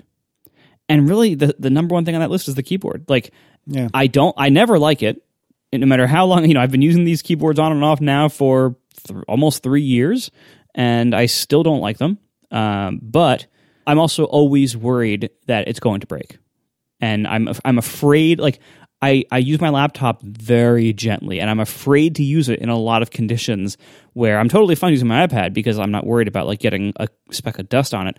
But like I'm afraid to use my laptop in a lot of conditions because I know how incredibly fragile that keyboard is. And if a speck of dust goes near it just the wrong way, there goes $700 and a week of not having my laptop. It's a constant worry. And for anybody who has these machines, if it isn't a constant worry for you, it should be because they are that fragile and it is that random and capricious when they stop working. And it is that much of a pain to get them repaired. So it's like uh, that to me, like it's it's that overshadows everything. The rest of it, like the USB C only thing, the lack of the card reader, the lack of MagSafe, the higher price, like all that stuff is stuff that I have had I've had, you know, two and a half years to very slowly come to terms with. And I mostly have the touch bar also, like I, I still don't like the touch bar, but if my only option to uh, on on the next laptop is a good keyboard that happens to also have a touch bar, fine, I'll take it. Like everything else is everything else I can say, fine, I'll take it. But not the keyboard reliability that and and in general the keyboard design, but the, the reliability is the number one problem. Like I worry about that every single time I use the computer, and that negatively impacts when and how I feel comfortable using the computer. And so that's bigger than everything else.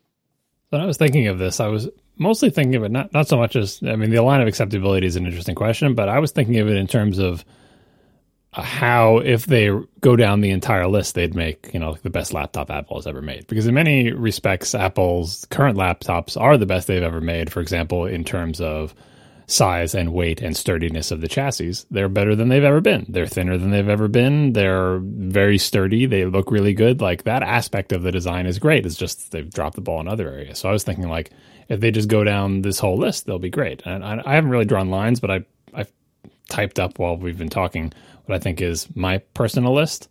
Uh, and it's not that long. It's like seven items long. And if they did all seven of these things, potentially this is the greatest line of laptops Apple has ever made. Um, so my number one is keyboard reliability.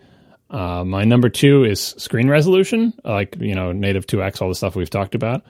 That's just important enough to me. I feel like it's it's fundamental, just like the keyboard. I'm talking about the Pro laptops, by the way. I'm I'm not talking about the MacBooks. I'm saying the MacBook Pro.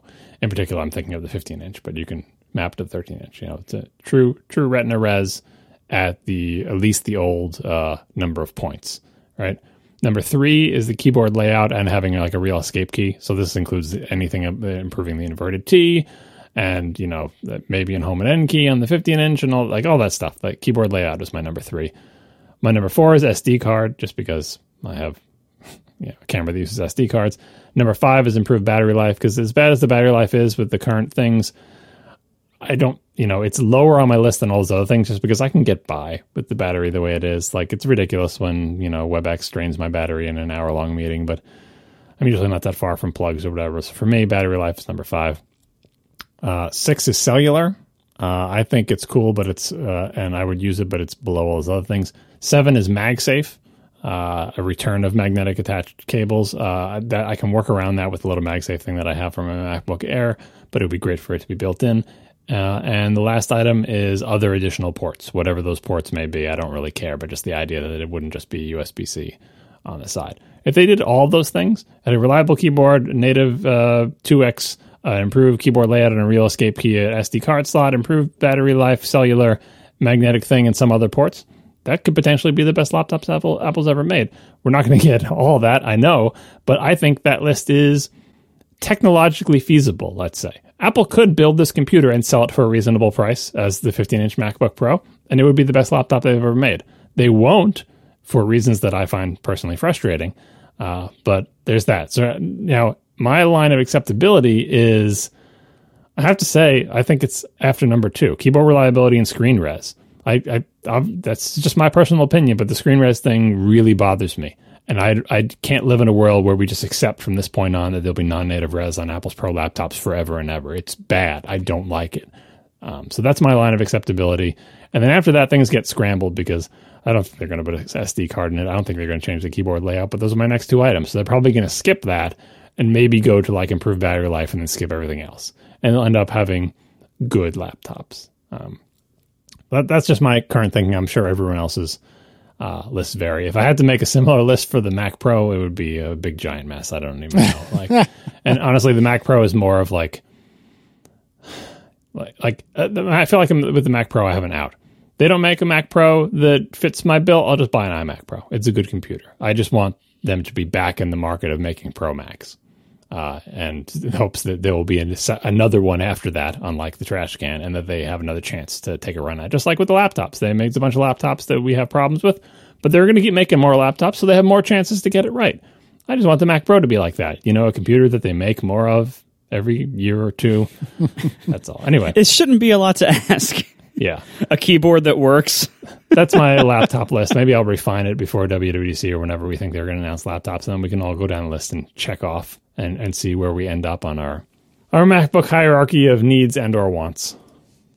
Yeah, I don't. I'm working on mine as you're talking, and I'm not satisfied with it.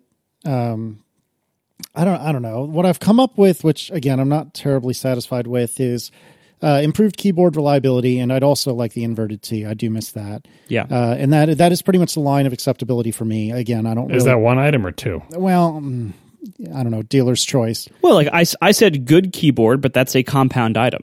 Mm-hmm. Yeah. I mean, uh, if they if they failed on the inverted T, then whatever. Like I, I would be annoyed and they will, by it. Don't but, worry. And and they will. I'd be annoyed by it, but I would move on. So to me, the line is just a better keyboard. Be that one item or two, it doesn't really matter to me. I'm counting it as one though. Uh, my next thing is cellular. I would love to see cellular. Um, again, I don't think it'll happen. MagSafe, I don't think it'll happen. That's three. Four is an SD card slot. Uh, five is improved battery life. Six is more frequent updates to the line. Uh, even though I don't buy a computer every year or every month because my name is not Marco, uh, I would still like to see more frequent updates. I mean, I don't think you guys understand how tough it is to be a laptop fan. We haven't gotten updates in like I don't know, a year. Mm-hmm. That's not a feature of our product, though.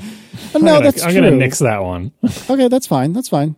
Like to me, like what what matters, you know, some of these things matter. You know, like updates matter only on an extreme scale, right? Like if if a if a product line only gets uh, gets updated every like one and a half to three years, like that matters if you're like trying to if you're itching to buy one from one year in and you have to wait and wait and wait for the new models to come out in order to buy something that you think is current. That sucks, but once you own it, that stops mattering. And there's a lot of these things like once you already own it, things like the release schedule or even like the like a lot of the purchase price or the the upgrade pricing, a lot of that stuff is a one-time pain before or during purchase, but then after purchase you can move on and it, it isn't constantly impacting you. Whereas things like uh, an unreliable keyboard that impacts you the entire life of the product. So that's that to me like that's way more important. Any any factor that impacts you the whole time you own it is way more important than one-time pains up front. I think that's fair. So my list then is keyboard, and that's where my line is: better keyboard, more reliable, and inverted T. Then uh, below or above the line, however you want to look at it, cellular, MagSafe, SD slot, battery life, and more ports. Because, and, and I, I think I would move more ports way the crap up if I was committed forever to only buying an adorable. Because I got to tell you, it is really nice to use, I believe they're a past sponsor, a, a, Luna display with your MacBook Adorable to get a lot more real estate when you're, say, working on like an iOS app or something like that, or Final Cut. Um, however, that is really, really, really not as fun when you only have one port and that one port is being taken up by the Luna display. And so I have a, I have a like two hour limit of having multiple monitors on my laptop because, oh, when it comes to, you know, using the iPad as a second monitor, because after that, my battery's dead and I need to disconnect the Luna display, which happened to me just the other night. So uh, more ports would be like number one on my list if if I knew I was going to buy an adorable and only an adorable for the rest of my life. But the fact of the matter is, this is a self created problem because I could have just as well chosen a different laptop that has at least one more port. Yeah, I've got improved battery life somewhere in the middle of my list, but obviously the ARM thing we expect will take care of that. Like we're going to get that whether we ask for it or not. Unlike all the other things on this list, other than keyboard reliability, are we going to get it? Because any gains that are possible by moving to ARM, Apple could spend those by just making the battery smaller to make the laptop smaller and thinner. But I don't think they will because I think uh, uh, like like the 10 hour battery on the iPad, I feel like Apple's line for its line for acceptability for a pro laptop battery life, they're currently below that line. They're below it because they, you know, this is the trade offs they've made, but they're I think they're slightly below it. So I think we're getting improved battery life as a guarantee with the arm. Not like fantastically better because, like you said, they can choose to trade it off. But I feel like they're they're not going to say uh, the current laptops have about the right barrel, especially like in terms of peak performance. Like if you run it hard, that yeah. how they drain down so fast. Like I I feel like Apple. You know, would like their current line of laptops to get a little bit better. So when they have the ability to do that, they're not going to trade it all away for thinness. I think they're going to, you know, they're going to do for that. And you know, and keyboard reliability, I'm thinking about this too in my more pessimistic moments. Like, I'm very certain that they're going to come out with a new keyboard, but I guess nobody can be really certain that the new keyboard will fix all the reliability problems. Obviously, that's the whole point of the new keyboard is to solve the problems presented by the old keyboard. Uh, but it's not like Apple set out to make an unreliable keyboard, right? So it's the type of thing where we'll all be happy when they announce a laptop with a new keyboard, however they present it. But we still kind of have to take a wait and see attitude to say, okay, is it actually more reliable? Because I don't think it's getting 10 times thicker. It's not going back to the old keyboard. It's going to be a new, thin keyboard that we hope doesn't have problems. But that's not an easy thing for Apple to make, apparently. So there's that possibility as well. So I'm going to say improved battery life is, you know, even if only slightly, is a guarantee with the ARM transition. Keyboard reliability is a guaranteed thing Apple will try to do. And everything else on this list is potentially able to be ignored by Apple, which I find very annoying because once again, everything on this list is A, available on PC laptops, and B, entirely within the realm of feasibility for Apple to make without any significant, you know, like downsides in terms of oh we have to increase the price by hundreds of dollars or it is compromised in some terrible way that makes it a worse product. People would love this product that I, that I listed on all these things. They would they would love it. Again, just for the 15 inch. Put all these things on the 15 inch. Nobody would say I was going to buy a new 15 inch, but I found out it comes with an SD card slot, so screw that computer. yeah, like if you want to have a minimal laptop that offers as little as possible, you know, mm-hmm. despite the hostility it provides to actual use, focus at all on the 12 inch because those buyers relish in that. Hey guys. Sorry, Mark. We covered this on past shows. There's no room for another port on that computer. Yeah, it's impossible. Back back when people were much more willing to believe that Apple could do no wrong, very strongly argue that there is literally no room for another port on a computer that size. Seriously, if you gave me the same computer, or if, if if Apple made available this exact same computer with all the same internals that I was just whining about what half an hour ago, if they made this exact same computer but with a second port and charged me another twenty five hundred dollars, whatever I paid for this thing for it, I would buy that tomorrow. I really would. I have I have great news for you, Casey. They do make that computer. I don't want it. I don't want a MacBook Pro. No, get a MacBook Air. MacBook Air. Yeah. That's true. You're probably right. The MacBook Air is is almost exactly what you want. The it, it's only it, the only thing is like you know it is significantly heavier and bigger. Like it like to, you know going from 2.0 pounds to 2.75 pounds is a pretty big difference. Um, and and you know going from 12 inch to the 13 inch body, you know it is noticeably bigger and heavier. However, the new MacBook Air is basically a two port MacBook. Like that's basically Yeah, what yeah, they made. It's very similar in a lot of ways, and it's a lot better in a lot of ways. It, like it, every curve or continuum has like a certain point at which like you can make things you know smaller and smaller and thinner and thinner, and at some point there's like an optimal balance. And then at some point you like fall off a cliff with like if you when you pass this certain point, the trade offs are no longer worth it, and they start becoming really severe trade offs that you know start to really impact you in ways that are, are no longer worth the trade offs. I think the 12 inch for a lot of people's uses is on the fallen off the cliff side of that. Whereas the 13 inch MacBook Air is comfortably on the other side of the line. So I, I think if you want a super portable computer and you're willing to give up some performance and stuff to get there, the 13 inch MacBook Air is a way, way better balance for most people's needs than the 12 inch.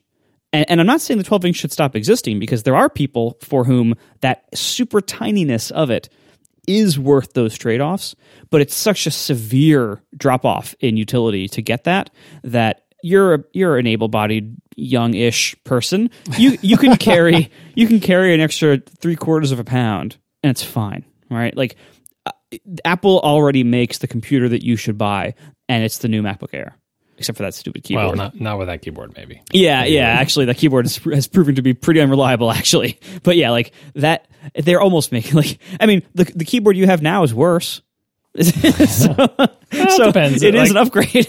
Reliability wise, maybe it's slightly worse, but uh, might be better feel wise. Oh, and not so real time follow up. I realized that when I'm looking at this Wikipedia page, the bottom item in Maslow's hierarchy, I just misread the word because the text is small and I'm tired and my eyes are blurring. Physiological safety, not psychological. Physiological safety, physio, physio, physiological needs like, am I hungry? You know, and then uh, above that is safety. Am I in danger of like being attacked by cougars or whatever? and then love, belonging, then esteem, then self actualization. So the the hierarchy, uh, the MacBook hierarchy is not so neat as Maslow's hierarchy, but what can you do? We are sponsored this week by Eero. Finally, Wi Fi that works. We all know by now that one Wi Fi router, no matter how many antennas it has on top, just doesn't cover your entire house. There's always slow spots or dead zones. What you need is a distributed Wi Fi system that broadcasts from multiple points.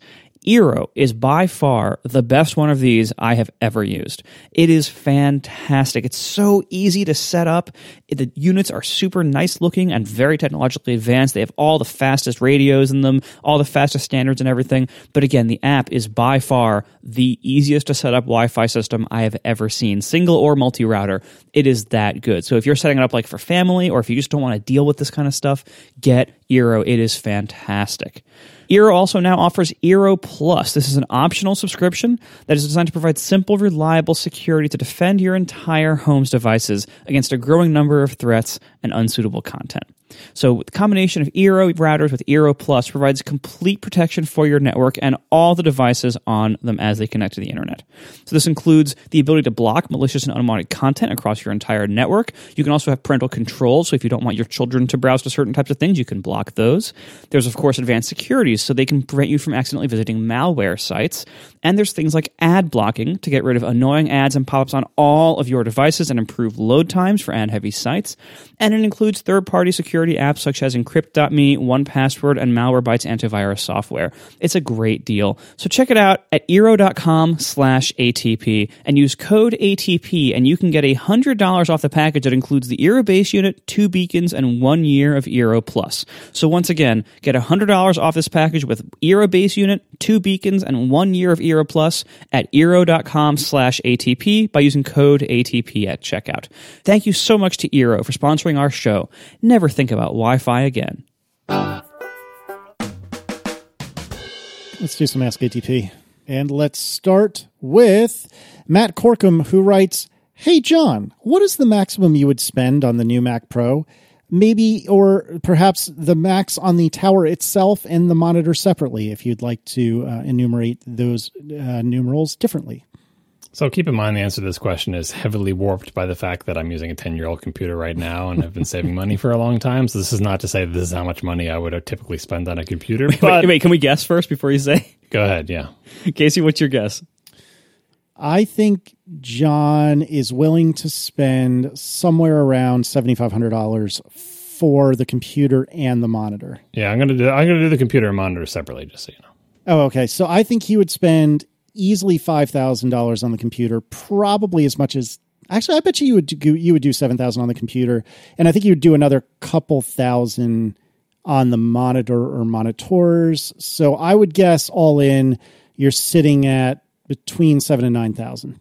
All right, so I'm guessing. See, it, it, it, there is going to be some kind of value judgment here. Like, there's like I don't know what upgrades John will consider worthwhile to go all the way to the max because, like, when you go to the max for things like RAM or SSD size, there's a massive step up in price, right? So I don't know. Like, is he going to go for the four terabyte SSD? Is he going to go for the you know 64 or 128 gigs of RAM? Like, those are going to be like huge steps up in price. That like those alone are like probably three thousand dollars each right? So like there's going to be the, the, question of that, but I'm guessing because it has been so long and because John has been so frustrated at not having a new Mac Pro, he's had so long to save and he's even dropped hints before that he's had like 10 years to save up.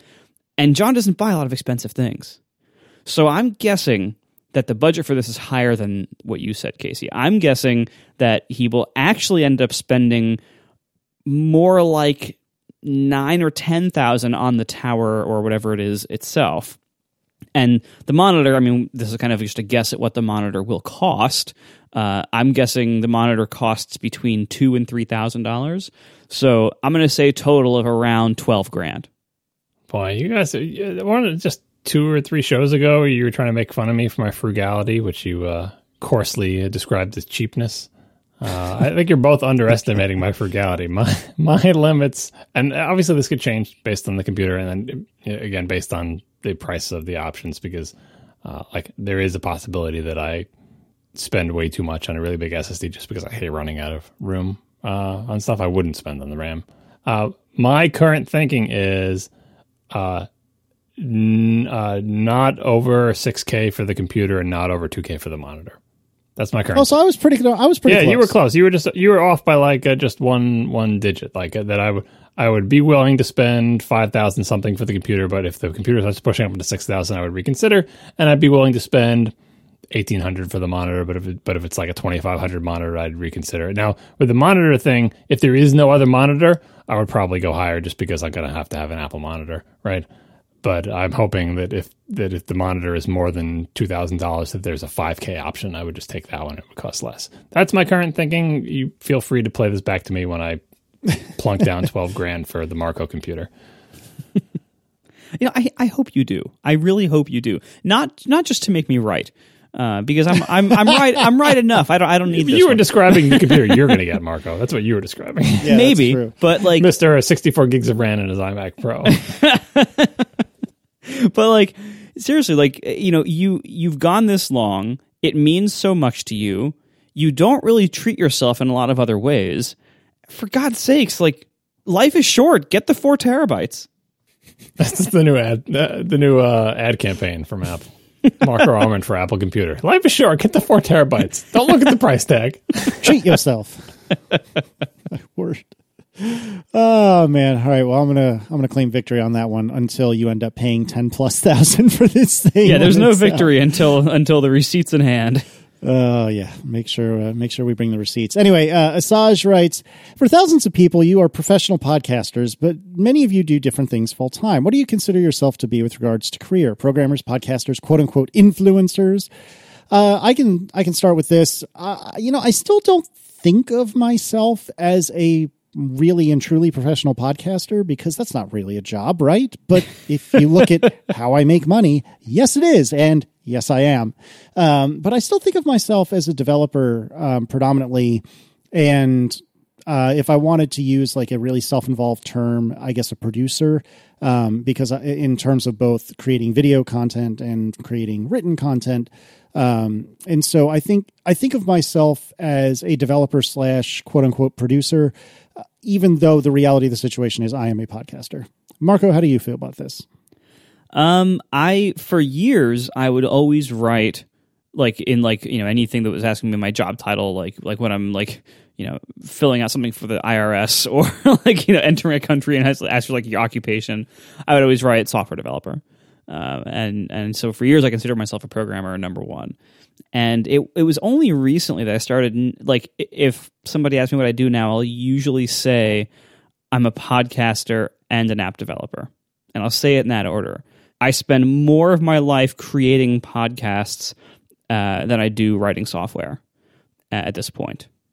Mine is easier because I just have a regular day job. I, I just always tell people I'm a programmer, just and that just shuts them up because they don't want to hear about it. I mean, it's such a dated term at this point. Everyone says like developer or software engineer. I always just say programmer because it, it, dates me because that's how old I actually am. I am of the age when what I wanted to be was a programmer, and that's what I ended up being, and I just keep calling myself that.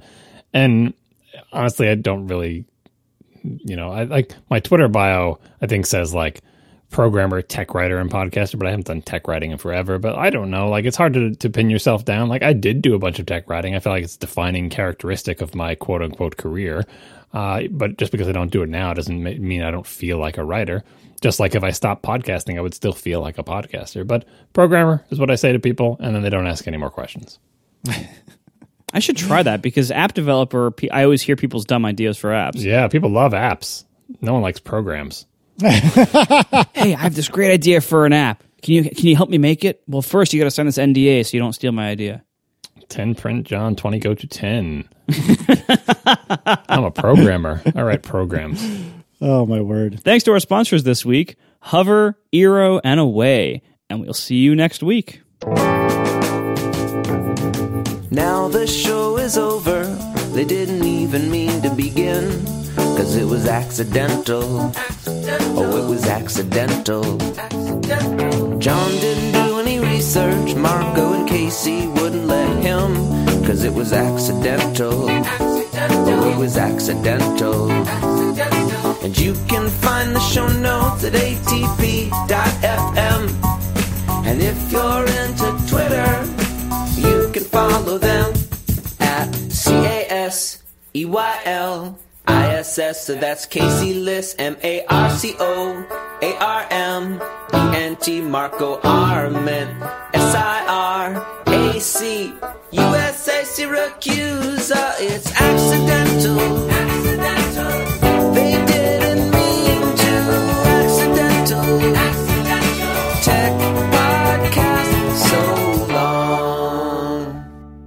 So, since everyone loves hearing about cars, we thought we would move the last Ask ATP to the after show for you. All right, Vincent S. Uh, was kind enough to send me a recording of how you pronounce his surname, but I genuinely don't think my mouth can make those sounds. So we'll just go with Vincent. Skerved. Writes, uh, what do you think of the Polestar 2? Now, if you're not familiar, Polestar used to be like the M division of Volvo, or at least that was my understanding anyway. And recently they have kind of repurposed, they've pivoted. I'm sorry, let's bring this into programmer slash developer terms. They've pivoted uh, to being Volvo's all electric arm or predominantly electric arm. And the Volvo has recently announced the Polestar 2, which is kind of sort of a Model 3 equivalent. Uh, I happen to think it's pretty good looking, although, John, I know you and I were talking, uh, well, you, uh, all three of us were talking privately in Slack, and you said you did not care for the look of it, and we can talk about that in a minute. But all told, it appears to be basically a Model 3, but to my eyes, better looking and from a manufacturer that's probably going to have a whole lot less problems and will probably be able to service this, which is a, a novel idea for a Tesla owner to actually get service and do so timely. Hey, low blow. it's true. It It's is, true. you're Hurts right. because it's true. uh, but I, I mean, I haven't looked too much into this. There's a really great video that John you had linked to us uh, from Top Gear, not the television program, but the uh, journalist.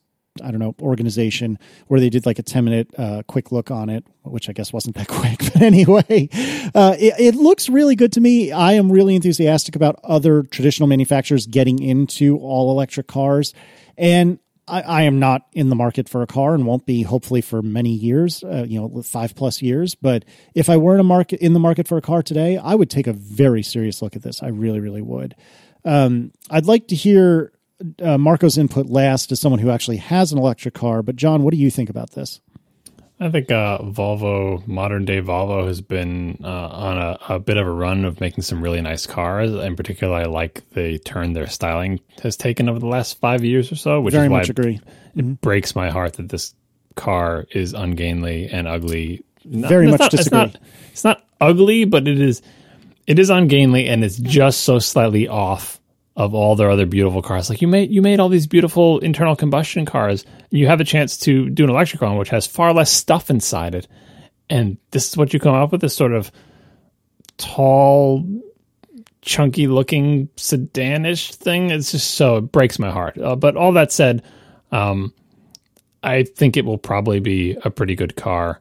Uh, and it's a reasonable balance of features and range and performance and typical Volvo safety. So I think you know I, I, mostly give a thumbs up to the car. I just it just the styling just breaks my heart because there's just no reason they needed to to blow it like this. And then you see the Polestar One, which is their hybrid, fancier coupe looking thing, and I I think the Polestar One is not as nice looking as some of their gasoline cars, but it is way better than the two. So anyway, the, the one is way better looking. I agree with. I you. mean, it's a coupe. It's easy to like make it low slung and stuff like that. But like, I don't yeah, I, I, hope the Polestar 2 is not the way Volvos are going to look going forward. I hope it's just their first awkward electric and that they'll sort it out eventually. Marco. This is the kind of car that I've been waiting for more automakers to make. Tesla should not be the only car maker making the kind of cars that it makes. I, am very happy with my car, but Tesla is not perfect, and they could certainly use more competition. And I would certainly like to have more choices that offer the kind of things that I like about my Tesla in the future. You know, they should not be the only company making these things. Uh, and so the you know the Volvo Polestar two is is Polestar the brand name? Is it is it is like saying Toyota Lexus? It, it's like AMG or like where they it's it's affiliated, but they want it to be a separate thing. I don't know how successful they're going to be, but like AMG is technically like not the same as Mercedes, but everyone knows it is. It's a or what is it? Uh, Hyundai has Genesis, same type right, of thing. Right, right, Genesis is a better example. I was going to say Ram versus Dodge, you know, because the pickups are now. No, it's not Ram. It's total. It's totally Hyundai Genesis. Like the successful ones, Toyota, Lexus, and Nissan Infiniti, Those are the successful ones. But there's been a bunch of half successful ones recently, and so far, I think this is in the half successful category. But we'll see. All right. Well, anyway, the uh, so so the Polestar two, I think I'm really happy to see this coming from a company that has the long-standing manufacturing and logistics expertise that Volvo does. That is something that we really need, uh, and that's like I, I, hope this takes off very well. It is. I don't think it's for me for lots of reasons. Um, number one, uh, it's it says that you know in in in regards to like color and material selection, it says no bad combinations. But I would argue there's also no good combinations. Uh, this car comes in six different colors of gray, ranging from white to black. It is literally like a grayscale. It's like you have six different shades. The top one is white, the bottom one is black, and you have four in the middle that are all kind of grayish. Yeah, that's very true. Have they ever had caffeine? Like these, these are the most boring configurations I've ever seen of a car. Like midnight does look pretty good to me though, which is the almost black, but not not quite black. Also, I like that they're black. Speaking of being a programmer, John is called Void. Yeah, exactly. Yeah, and I, I agree. Like from the pictures, midnight is the the least terrible color that I can that I can see in this list. But uh, but yeah, like it just come on, like give it some personality. But you know, other than that, you know, it's it's fine. It looks fine. Um, my my main concern with something like this is that even a company with the history of a big maker like Volvo I still wouldn't want to buy their very first mass market electric car mm-hmm. because you're still going to be a beta tester at that point and it's going to have a lot of problems that they're going to have to work out just after it gets to market. It's going to have you know you're, you're going to have all those like 1.0 issues right? And like i didn't buy a tesla until they had been around for like five years like eh, or like shipping cars for five years. And and and I feel like I jumped in at a pretty good time because by that time a lot of the kinks had been worked out. They were already on their second generation Model S interior and and Model S you know design and everything, and and like it was way better than the earlier cars. Uh, which I would occasionally get a service loaner, so I, I know, like I could see directly, like how much better it was than the earlier ones. And right now, like there are very few other automakers that have even remotely mature electric options. And it's you know this this is probably going to be great in five years, maybe. Uh, maybe it might take more than that. I don't know. Hopefully not. But like, in, yeah, in five years, this might be a great option. Like when it gets to like its second version or its 1.5 ish kind of version, uh, this could be great. But I would not want to buy somebody's 1.0 in something like a car, which is like, if I buy your car, if I lease your car, whatever, I'm stuck with that car for a number of years. Like that's a major purchase that you're going to be using for a long time.